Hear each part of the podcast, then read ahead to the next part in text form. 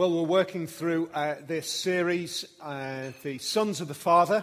It's really two men, one a relatively short narrative, Isaac, uh, and then we move on to Jacob. Uh, so we have the, the, why the sons of the father. We're looking back to their, well, the father of Isaac, Abraham, the grand, grandfather of Jacob, Abraham. We looked at Abraham uh, a year or so ago and we're carrying on in this incredibly important foundation, really, for the whole of the Bible and the whole of the way in which God deals uh, with this world. Uh, it starts really, well, it, it, it springs back to life, really, I guess, in the life of Abraham. And from there, we see the whole New Testament building again as God engages with the world. But we find Jacob at this point in um, a very interesting situation if we've been able to keep up with it up to now. He's traveling alone uh, to Padan Aram, which features again and again in the narrative, in the, the way the story unfolds. He's traveling alone. He's deceived his father. He's deceived his older brother with the help of his mother. Uh, and uh, the outcome of that is that there is a clash between the two brothers and there is the possibility um, of, um, well, the mother says, I think they could both kill each other. Uh, I think that I could lose both, both sons. That's what's in her mind. And, and so he's sent away. Uh, and as we look at it, initially, as the story last week unfolded to us, we see Jacob uh, lying in the wilderness by himself with a stone for a pillow uh, with no clarity for his future. I guess most of us in here, in some way or another, we have, we have some idea of maybe what the future holds in some way or another, some shape or form. Even the very fact that we're here this afternoon means that we have relational connectedness here in this world. Uh, at least the fact that we're here says that we've got people to speak to, we've got people around us. By definition, because we're here, we are not in the situation that Jacob was in last week, where he was literally by himself, uh, wondering whether he would survive. It's really interesting. I'll mention it a couple of times this afternoon because it, it does feature once or twice as just an experience. Uh, there was a really interesting program on TV. Uh, it's the world's toughest uh, uh rowing race, uh, a race across the Atlantic. And um, it was uh, either you raced in four, or you raced in two, or you raced by yourself, rowing a boat across the Atlantic and um, fa- fascinating to watch as they had video um, of various people as they were being interviewed and then obviously editing it all together at the end. And they captured the video of this Australian guy by himself uh, in the middle of the Atlantic, rowing across the Atlantic. And uh, he was really kind of, you know, out there, uh, go get it kind of guy. And um, he was really kind of positive for a lot of the race. And then on one particular day, various things happened, various crises on that particular day. Various things went wrong. Physically, he hurt himself, problems with navigation, all of those kind of things. And there's this moment where this uh, kind of real, uh, up there kind of guy, um, is actually in tears as he's uh, looking into the camera and he says, I'm, I'm frightened. And I thought, wow, that, what a picture, that, what a kind of modern day picture that is for how Jacob must have been. It was literally just as dangerous for Jacob in the middle of nowhere, in the wilderness, as out in the ocean, surrounded by various bits of technology. He was by himself with no relational connectedness, literally wondering what his future would be. We see that he arrives uh, finally, and as the story unfolds, we're going to see the way, interestingly, the way it unfolds. He finds a hope and he finds a future. But there are various things that really confront us when we come to this story, things that perhaps make us feel uncomfortable in our day to day. Here we have um, a situation where uh, two things are so different to our own understanding of how the world works. Firstly, we have him marrying two women. It's an interesting situation for us.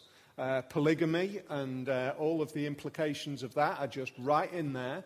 And we've got, to, we've got to think through and work through what does that mean for us today. Um, uh, inc- interestingly, we have to confront that because this is not obviously in the narrative going on with God condemning it. This is one of the great heroes of the faith who's marrying two women.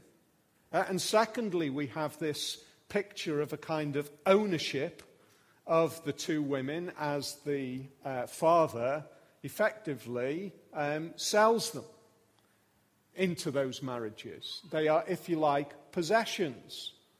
We've got to, we've got to kind of work through that, haven't we, and at least to some extent. So we're going to touch on those two things as we work it through. So here we have Jacob traveling across the wilderness on a journey where his mother has said, Go to my brother and spend a while there, spend some days there, get out of the way. That's the language that is used as his mother sends him out of the way. And he travels for some distance, then he arrives at a well. Now, if we've been working through the story, that's that as soon as it's almost like that the narrator Obviously, under God's sovereign guidance in the whole of the issues of life, as soon as he arrives at a well, it's almost though, as we read the story, we should be ready. Hang on a sec. What happened last time somebody arrived at a well?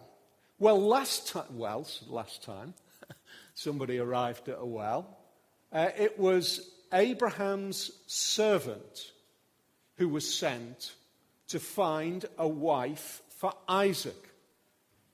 And he traveled and he reached a point where he got to a well. And it was there that he had the opportunity to meet Rebecca. And here's Jacob. I, can you imagine what it must have been like? You, you know, that sort of Lawrence of Arabia kind of shimmering, deserty kind of feel where he's walking across this great expanse, and then in the, in the distance there, obviously there was no great massive civilian developments at that time. In the distance, little dots. Are they people? He gets a bit closer and he realizes they are. They're a small gathering of people. Then he starts to notice that there are, there, there are sheep around, scattered around, and then he realizes it is the gathering of people at a well. I mean, for a start, that's hope, isn't it? Isn't it interesting that a well features so often in this? The other reason why what we will look what I was watching in terms of a program rowing across the Atlantic was really interesting. There was one crew where their pump, which pumped salt water uh, and desalinated it to give them fresh water broke down in the middle of the Atlantic. Water, water everywhere, not a drop to drink. You've had it. You've gone. You've finished.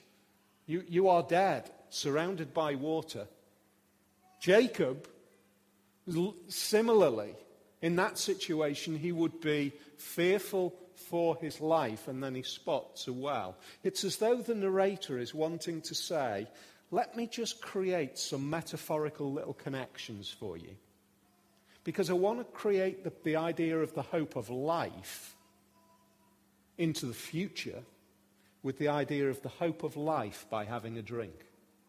You know, that moment of life creates a springboard for the hope of life. And it happens again at a well.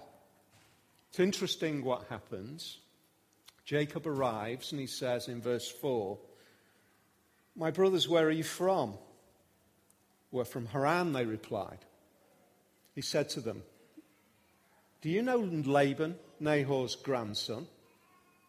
Yes, we know him, they answered. Can you imagine what it must have felt like for Jacob at that moment in time? We don't read that he met anybody else on the way. But he arrives at this well and he's been sent to try to find Laban. And the people that he speaks to knows Laban. Now, in one sense, that's not hugely unusual because there wasn't a mass population. And yet, at the same time, he arrives at a place, and the first person that he speaks to knows the person that he is looking for. But even more remarkable is this when he asks, Is he well? Yes, he is. Well, that's great news, isn't it? Because there's the question with the fearful trepidation that he might not be living now.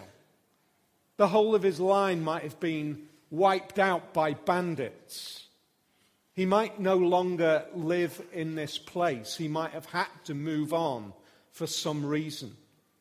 And he arrives and he says, Is he well? Yeah, he's well. He's doing well. He's fine. Wow.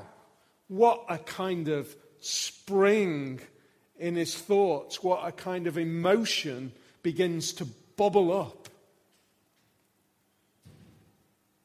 And then they say this.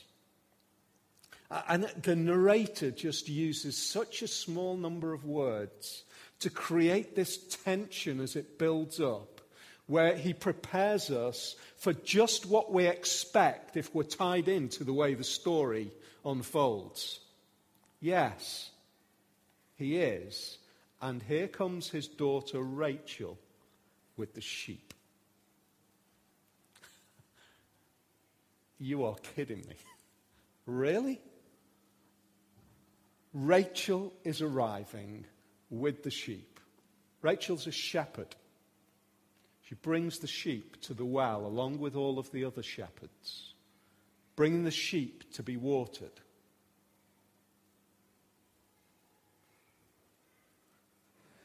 Isn't it interesting? If we've got a sensitivity, if we're understanding the way the narrator is constructing these various events for us, the narrator is trying to insist upon our thinking, trying to present it in ways which repeatedly show there is something else going on. There is more. He arrives as the servant of Abraham to find a wife for Isaac from a particular family, his family back home. And as he arrives at the well, Rebekah arrives at the well. And Jacob, as he travels away from death with no future, arrives at the well. And at the moment when he arrives at the well, as he is walking towards the well, having a conversation with these shepherds, really, I guess at that point, not knowing whether they were going to turn on him and kill him, to be honest, in the, in the world that he lived in at that point in time. He arrives at the well, and uh, there, coming across at exactly that moment in time, is Rachel. And, and the narrator is saying, Does that happen just like that? Or is there a, is there a creator of the story? The narrator is, in a sense, he's saying this to us I am just the narrator. I am the, I am the one who is literally here just to recount what happens. But there is a greater story writer. There is one who is constructing the story. There was one who is working it out. there was one who's moving in the whole of this beautiful journey. There is somebody who's creating this behind the scenes, and it is no less than God Himself. That's what we see when we see uh, Abraham's servant arrive. And Laban understands it's God who's in this.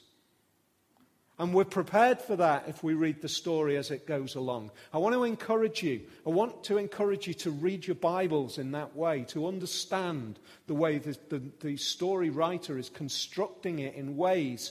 It's not just this detached set of little cameos. It's not just have a look at this and have a look at that. It's a way in which we are carried along so that we understand that God is the story writer of this world. Do we understand that that is the same God who we worship today? That is the same God who is still authoritative today. The complexity of this world, it seems impossible that that could be the case. And yet, Romans 8 and verse 28 insists that that is how God is working today. All things, all things work together for good, for those who love God, for those who are called according to his purpose. It's as though we could write that over Jacob. We could write it over Jacob. Jacob, as you're running away in fear of death from your brother, as you're lying on a stone pillow, let me just remind you all things work together for good. All things.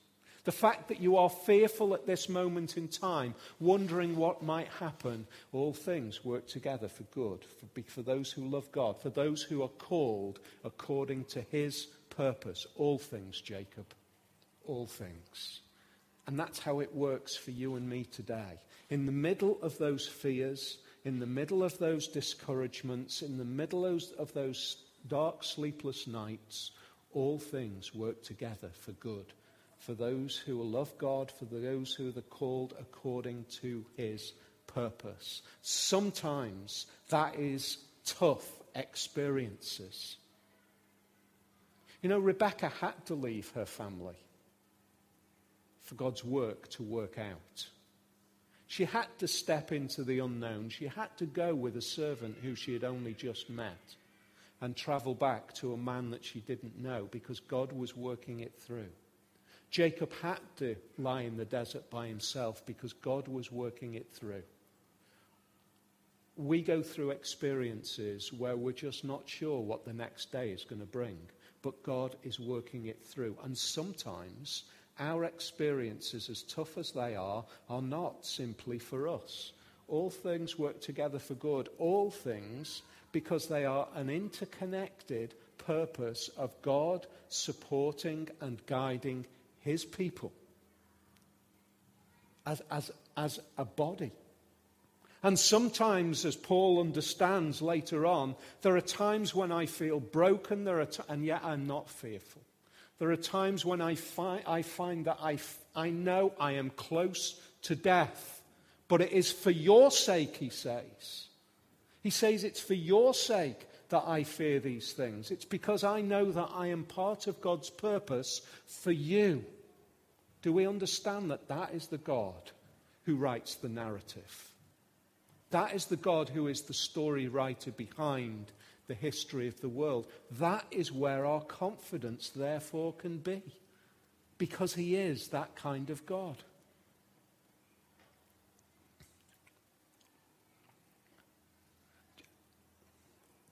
Jacob has this conversation about with the shepherds. I, I think the way the, the story works, it's a bit like this.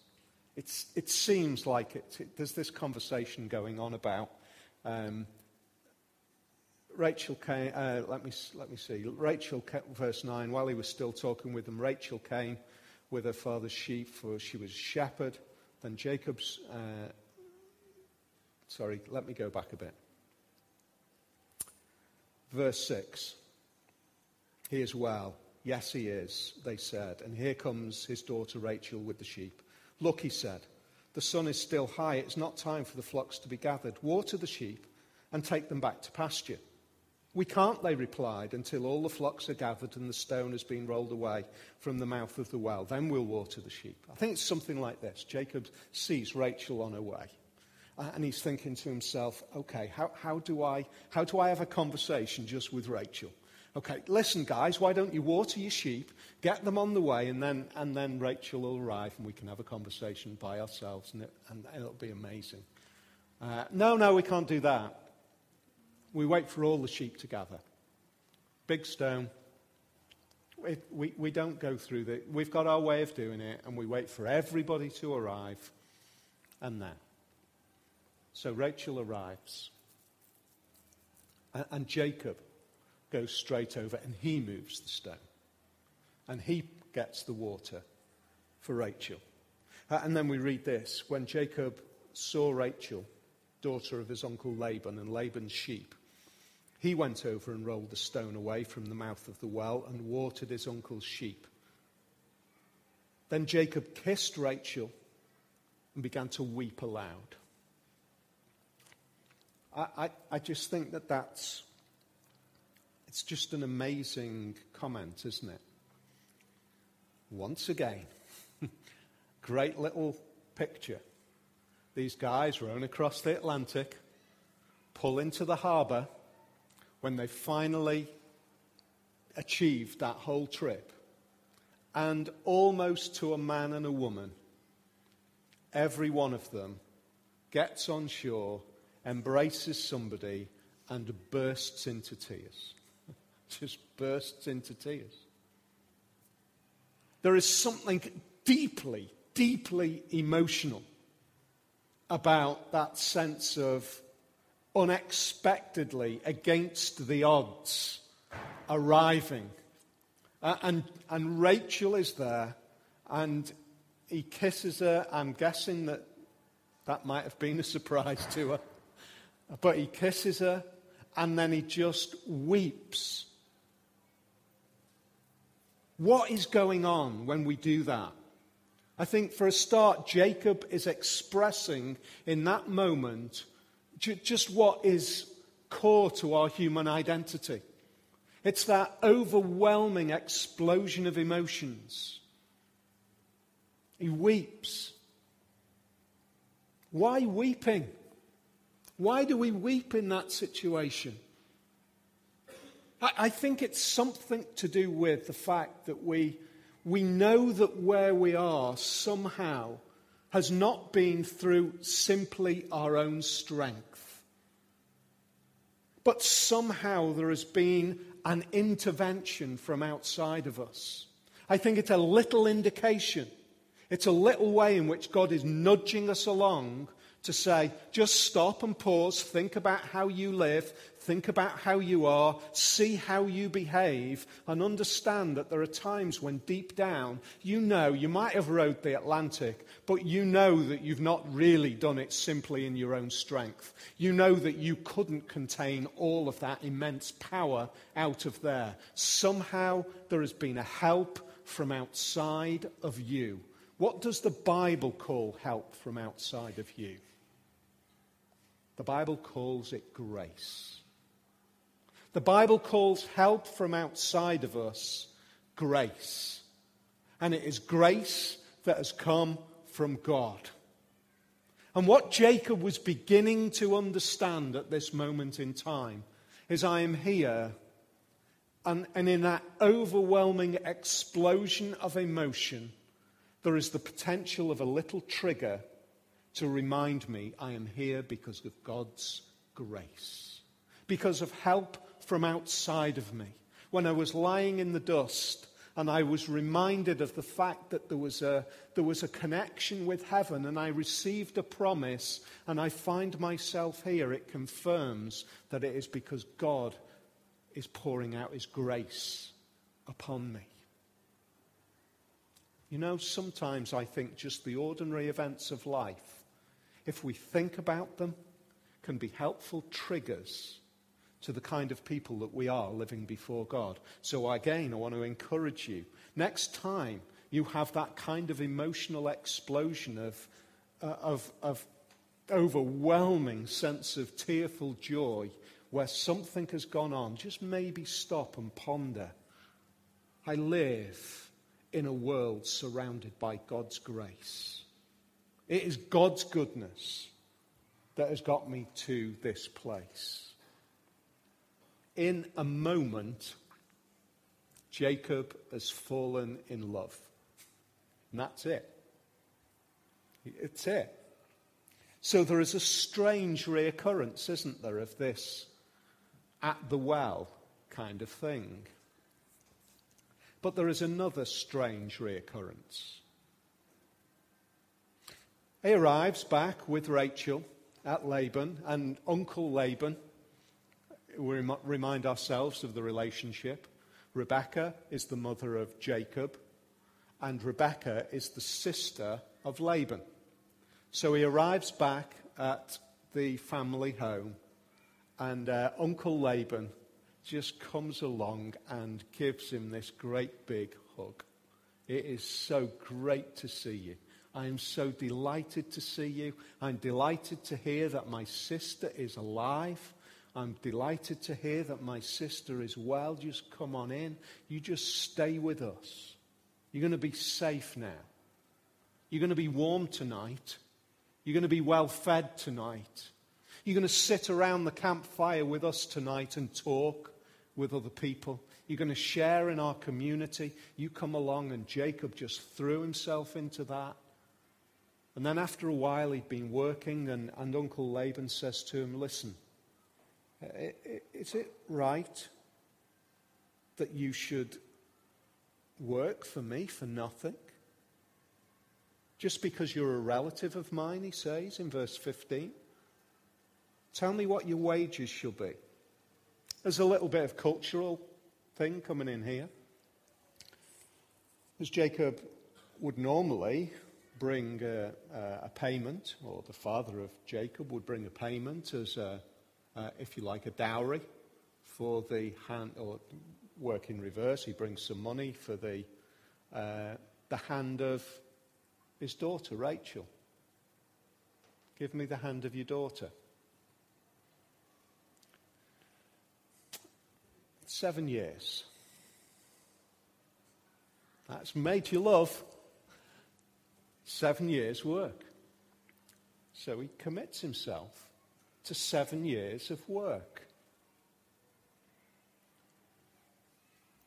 At the end of seven years, comes along and he says, Right, I've worked for you for seven years. There's little, another little kind of beautiful little narrative uh, statement there in verse 20. Jacob served seven years to get Rachel, but they seemed like only a few days to him uh, because of his love for her.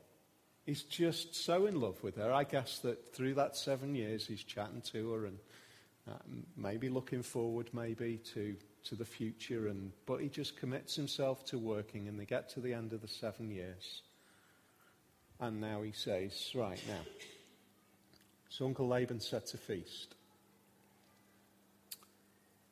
Following morning, he wakes up with the woman next to him and the way the narrator writes it is spectacular. Verse 25. They've slept together, they're married, there's been a feast, seven years have been served, he's made the payment. When morning came, there was Leah! Exclamation mark. There was Leah. That was a shock. Because you see, Laban had two daughters. The name of the elder one was Leah, and the name of the younger one was Rachel. Verse 17 Leah had weak eyes, but Rachel had a lovely figure and was beautiful. The irony of this event is spectacular. It is spectacular. What's happened already? The deceiver, Jacob, has already got away with all sorts of trickery.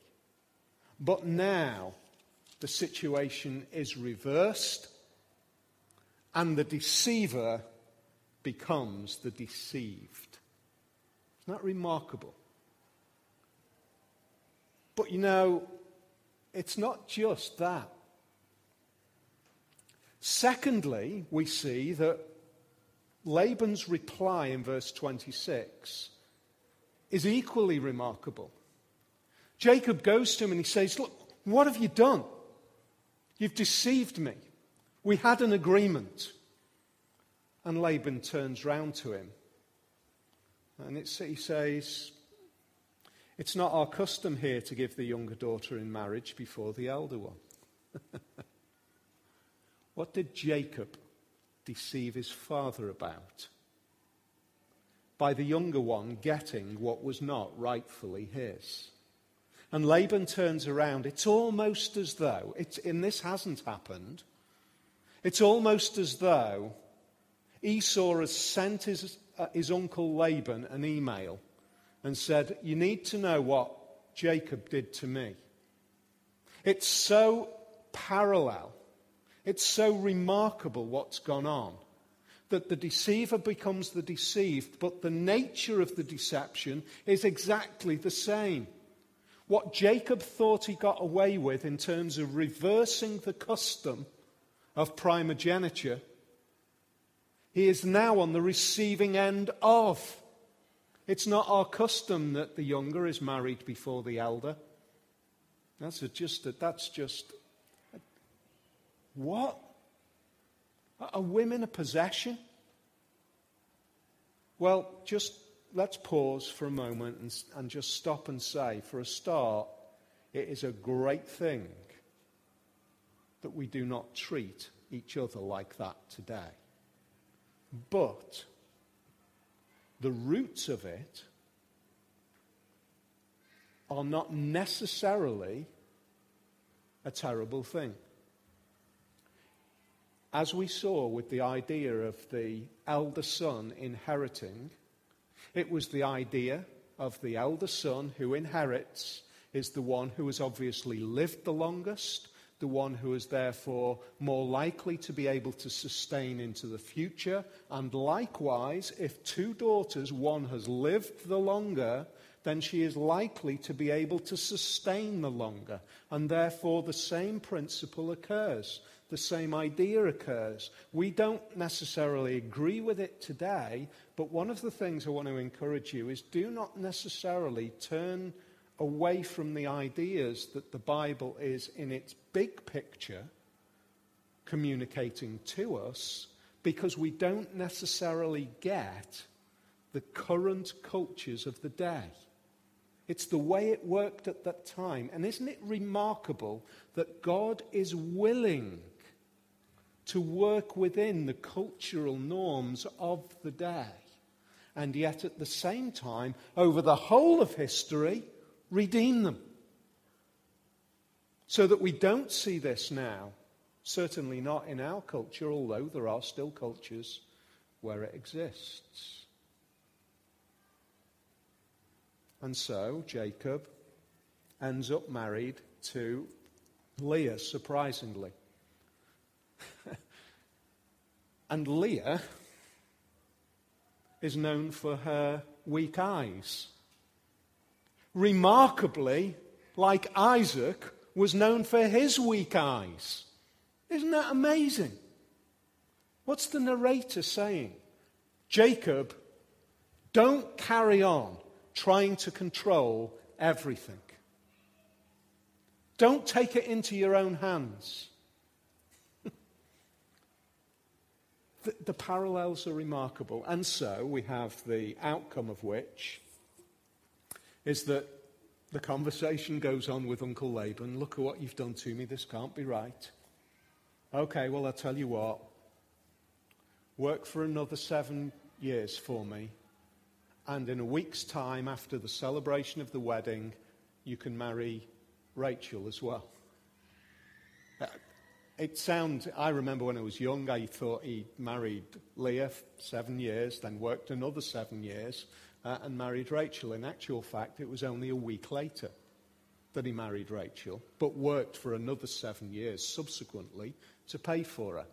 Uh, isn't it? Just stop for a moment. For a start, and what we're going to see is this pattern of family life just results in crisis. It, it's not a good thing. The way it works out and the pattern that God sets for men, men and women to live together as a single couple, this does not work out helpfully. And yet again, God is working within what is going on in the world at that moment in time. And he, and he ends up with these two wives.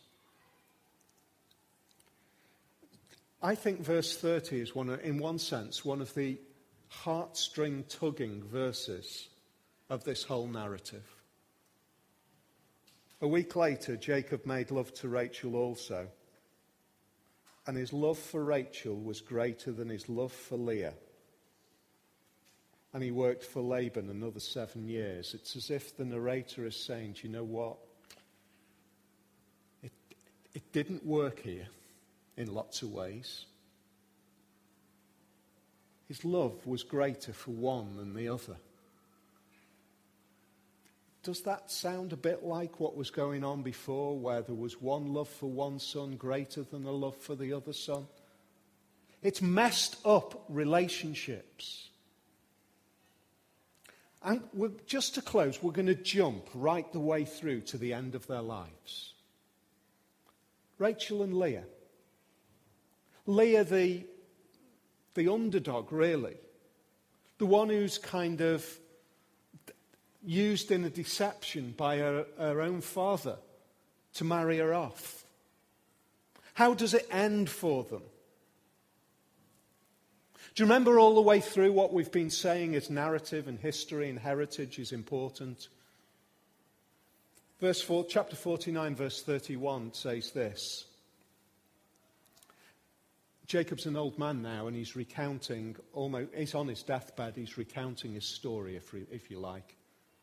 And it says this There Abraham and his wife Sarah were buried. There Isaac and his wife Rebekah were buried. And there I buried Leah. There I buried Leah. And a bit later, J- Joseph takes his father's body to be buried with Leah. The one who was the underdog becomes part of the heritage. Isn't that incredibly redeeming? That in the way God works it out, Leah is the one who is buried alongside Sarah and Rebecca and enters into this lineage and heritage and is redeemed from being secondary to being foundational for the future. But listen to this. What happened to Rachel?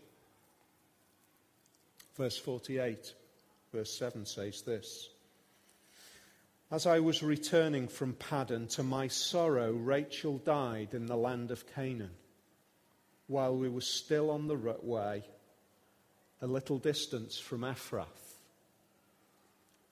So I buried her there beside the road to Ephrath. Wow. One, who is the second rate one, it seems, is buried with the ancestors. The other, it seems, is just buried at the side of the road on the journey back. Except that, except that, the narrator adds another little couple of words for us that give us hope. Because it says in brackets, So I buried her there beside the road to Ephrath, that is, Bethlehem. I, when I read that, honestly, literally, the hairs on my arms stood up. Wow. One is redeemed to a heritage with the ancestors, and the other is buried at a place which signifies the greatest hope. One is buried where a birth of hope takes place. So much so that later on in the book of Ruth, later on, where um, Ruth is redeemed by Boaz, again, it's a book that we've looked at, it says this We are witnesses. May the Lord make the woman who is coming into your home like Rachel and Leah who together built up the family of Israel. May you have standing in Ephrath and be famous in Bethlehem. Does that come true? When the women said, I hope you have fame in Bethlehem, does it come true? Oh, by heritage it does. Because born in Bethlehem from this very family is the Saviour of the world. Born from the heritage of whom? Leah. Because it is Leah who bears Judah. And it is Judah who is the forerunner of Jesus.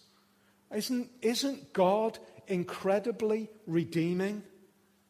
Isn't he wonderful? Isn't he amazing in the way he takes this story and reverses all of our negative human behaviors, all of our tendencies, and he says, I can make this great. And he says to you and me, I can make it great in this way because of all of your tendencies. You don't need a savior in a, in a woman that you meet at a well to marry. You don't need a savior in possessions as Jacob builds up a hope. You need a Savior in Jesus, and that is precisely who I am delivering, because that is what this story is all about. Why did the narrator say that, and that is Bethlehem? Bethlehem had no significance at that moment in time. Why did the women sing about Bethlehem when Ruth was brought into the household of Boaz? and the, Rachel and Leah portrayed as the, father, the mothers of Israel, why is Bethlehem mentioned? They had no reason to sing of Bethlehem other than its heritage through David. They sung because there is all what God is doing to prepare you and me to say Bethlehem has a massive significance because there the Saviour of the world is born. That's the narrative. That's the story. Polygamy, arranged marriages, unbalanced love, all of that mess is redeemed in the birth of Jesus in Bethlehem. Because it is our God who is working out the story in that way. You know, it is no big deal to arrange for two women to arrive at a well at just the right time when the guys are there. That is no big deal when you can order all of the events in history so that a young woman in future years to come goes to Bethlehem of all places to bear as a virgin a child who is the Saviour of the world.